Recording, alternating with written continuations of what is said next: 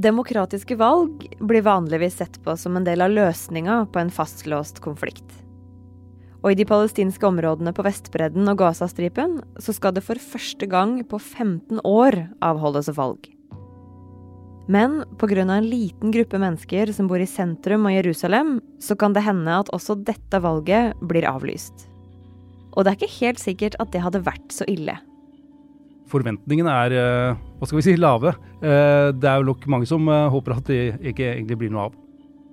Åssen kan noen mene at det beste valget er å avlyse valget?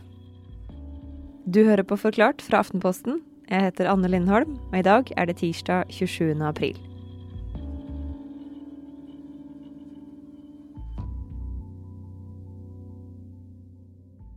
Jerusalem er en veldig veldig spennende by.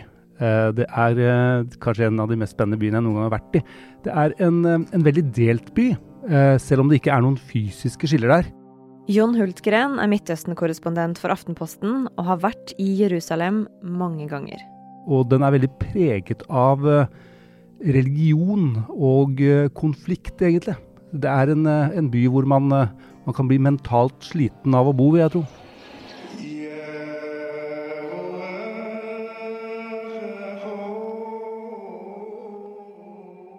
Byen er det religiøse senteret for jødedommen, islam og kristendommen. Så langs gatene så ligger det synagoger, minnesmerker over Jesu liv, kirker og moskeer.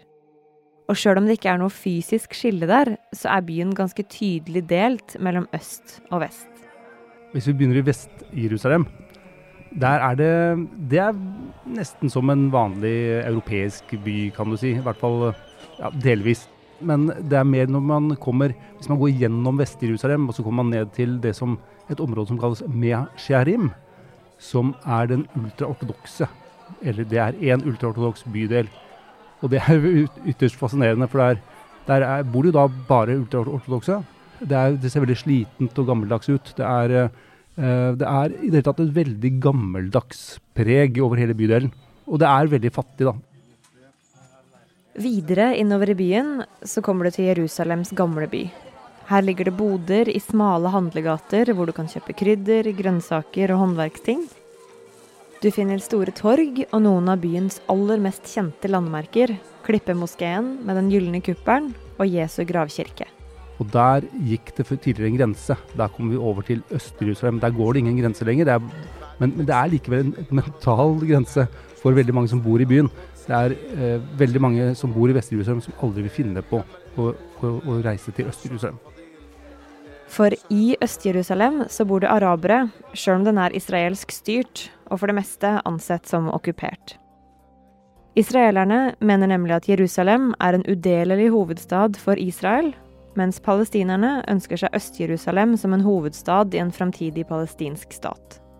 Når man da kjører gjennom det østlige Jerusalem i retning av Vestbredden, i, i, denne delen av Østre så er det en, en kjempehøy mur. Den, den, denne barrieren varierer litt, egentlig. Altså Noen steder så er det et gjerde. Eh, andre steder så er det en mur, og her er det en veldig høy mur. Som deler, går rett gjennom nabolag.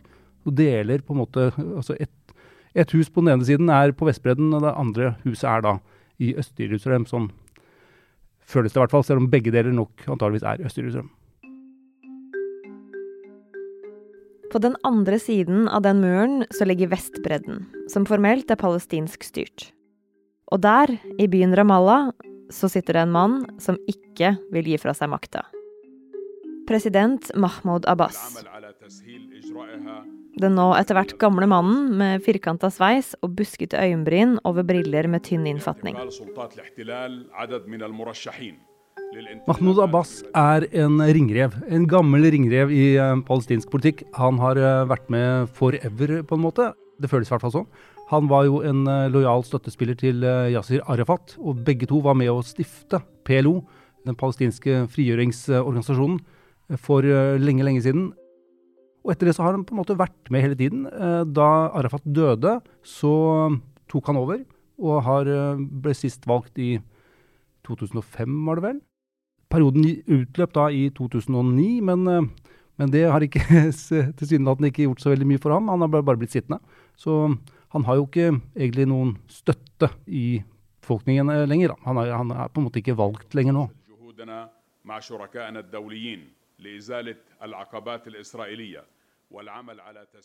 Han har stått for en si, hovedlinje i palestinsk politikk, hvor man ønsker en tostatsløsning, altså at en palestinsk stat ved siden av en israelsk stat, og er en, en politiker som, som, støtter på en måte det, det brede palestinske sporet. Og den hovedlinja har vært viktig for organisasjonen PLO og for Fatah, som er det politiske partiet til PLO. Og det er Fatah som Abbas har sittet for. For sjøl om Palestina ikke er et vanlig land sånn som vi tenker på det, så har de en regjering og en nasjonalforsamling og en president. Abbas sin periode som president var egentlig ferdig i 2009, men han har fortsatt å klamre seg til makta på Vestbredden og representert Palestina internasjonalt. Valg etter valg har blitt utsatt av forskjellige grunner, og nå er det 15 år siden det har vært et valg der. Og nå ligger ikke Abbas så godt an. Det, det, som er et problem, og som har vært et problem veldig lenge i palestinsk politikk, eh, det er eh, korrupsjon. Det, det er nok veldig mange som er, begynner å bli ganske lei av eh, bl.a. Abbas. Han er på ingen måte alene på det sporet, og han er kanskje ikke verst heller. Altså, folk er lei av Abbas, ganske mange, tror jeg. Han har vært der veldig, veldig lenge. Men nå skal det være valg. Først til nasjonalforsamlinga i mai, og et presidentvalg i slutten av juli. Uncertainty reigns as Palestine's Mahmoud Abbas announces elections after 15 years. We'll be crossing over to Gaza for analysis from Omar Shaban. The upcoming elections in the Palestinian Authority and in the Gaza Strip, Hamas has taken 27% of seats uh, in parliament. Og i valgkampen så kjemper Abbas mot gamle venner som har vendt ham ryggen, og mot en bevegelse som har blitt stempla som terrorister.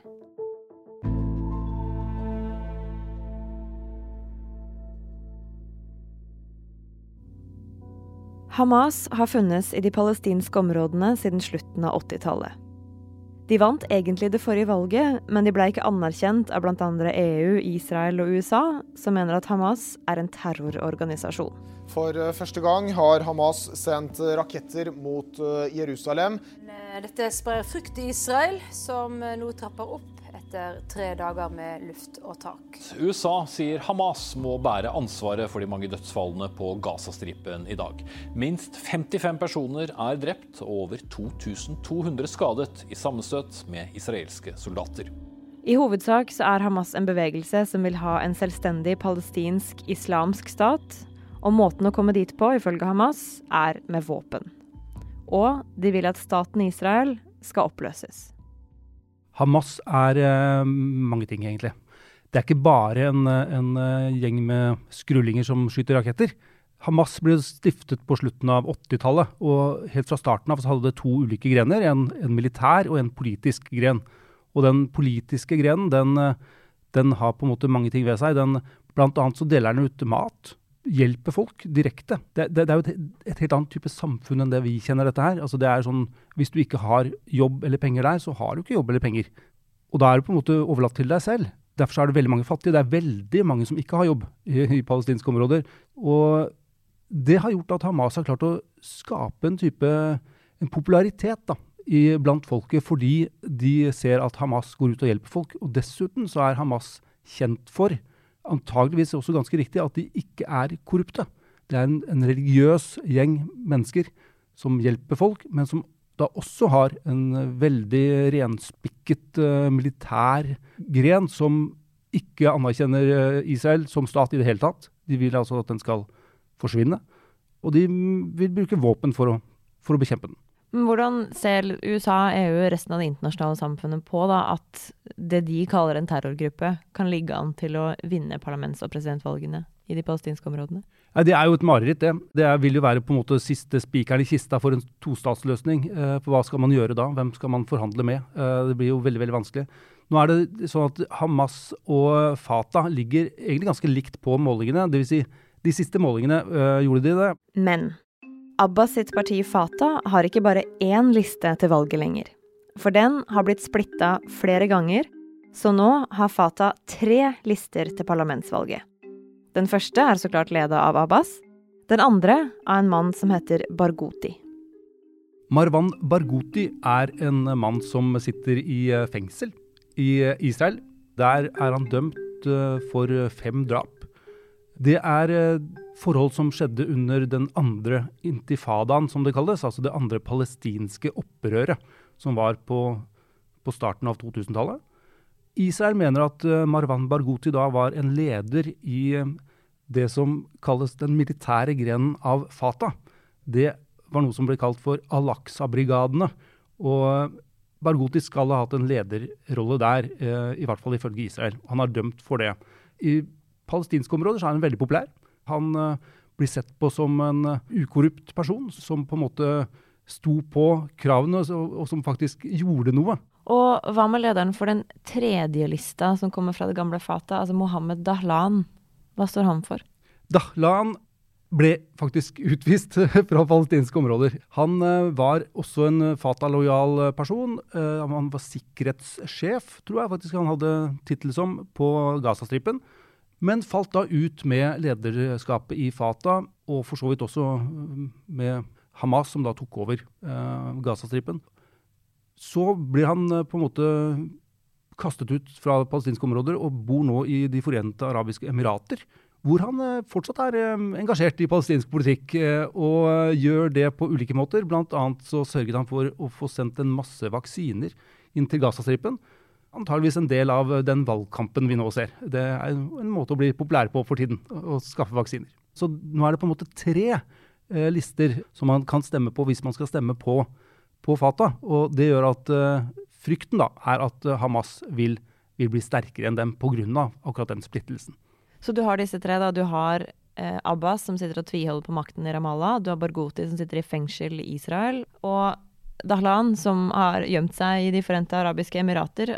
Sammen så kunne hende de ville hatt flertall til å vinne over Hamas i, i disse valgene. Så hvorfor samarbeider de ikke? Nei, det kan du si. Eh, hvorfor samarbeider ikke folk eh, mer enn de gjør? Eh, de er havner i konflikt med hverandre, stoler ikke på hverandre. Det er anklager mellom dem. Det er på en måte ondt blod, kanskje, rett og slett.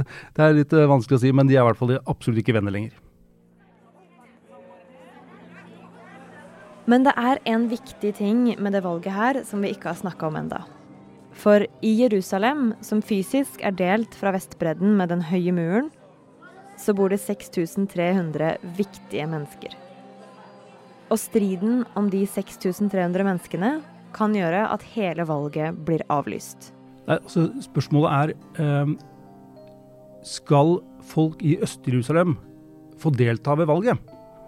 Det er jo et eh, absolutt krav fra palestinske eh, politikere og folk at de skal det. Hvis de 6300 som bor i, midt i byen, skal få delta i valget, så må det på en måte gjøres en ordning hvor de kan et, et sted hvor de kan avlegge stemme. da. Og det er vi ikke sikre på om Israel vil tillate. Og Derfor så er de 6300 blitt symbolsk veldig viktige. For Israel de tillater ikke palestinsk politikk i Øst-Jerusalem. Det er um, symbolsk også viktig for Israel at det ikke er palestinsk politikk i Øst-Jerusalem. fordi For Israel så er altså dette en, den udelelige hovedstaden til Israel. Så hvor står det nå, da, hvis uh, alle palestinske politikerne og folket for så vidt vil at disse her 6300 menneskene skal stemme? Israel kan si det skjer ikke. Hva skjer da?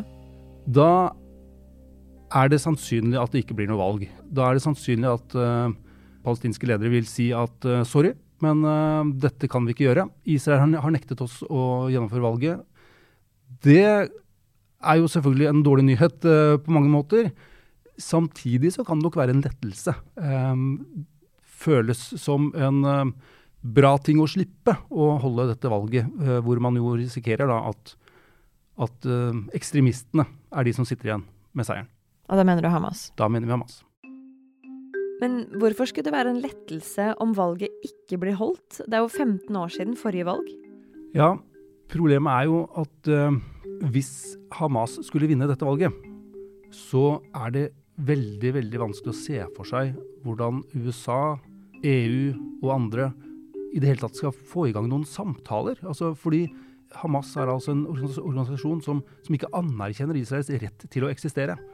Det er veldig veldig vanskelig å skulle gå inn i noen forhandlinger med den gruppen. Men det vil jo da være nødvendig for å på en måte få i gang en type fredssamtaler igjen. Da. Det er jo samtaler som, som ikke er så veldig vellykket for tiden. Så da gjelder den lettelsen det internasjonale samfunnet, da? Israel, USA, EU, egentlig ganske mange vil, vil jeg, jeg, vil jo ikke si de vil være letta hvis det ikke blir valg, men de vil bli letta hvis det ikke er Hamas som vinner et valg, er vel kanskje det mest korrekte å si. Også for uh, palestinere så er jo det uh, kan det bli et kjempeproblem hvis uh, man får en Hamas-seier. Det, det, spørs veldig hvem du, hvem du støtter fra før. hvis du er Hamas-tilhenger, så, så, kan det jo være at du kan få mye ut av en, en seier. Du kan få Uh, mer makt på Vestbredden, uh, kanskje. Men du kan også få en konflikt uh, hvor de som er lojale mot Fatah, som nå da har makten på Vestbredden, ikke vil anerkjenne en Hamas-seier. og F.eks. så kan det jo komme opptøyer eller demonstrasjoner. Man kan ikke utelukke vold. Det, det er veldig vanskelig å si, si, si hva som kommer til å skje.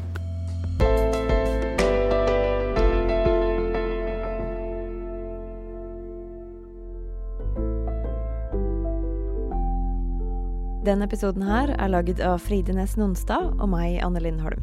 Resten av Forklart er Caroline Fossland, David Vekoni, Ina Swan og Marit Eriksdatter Gjelland.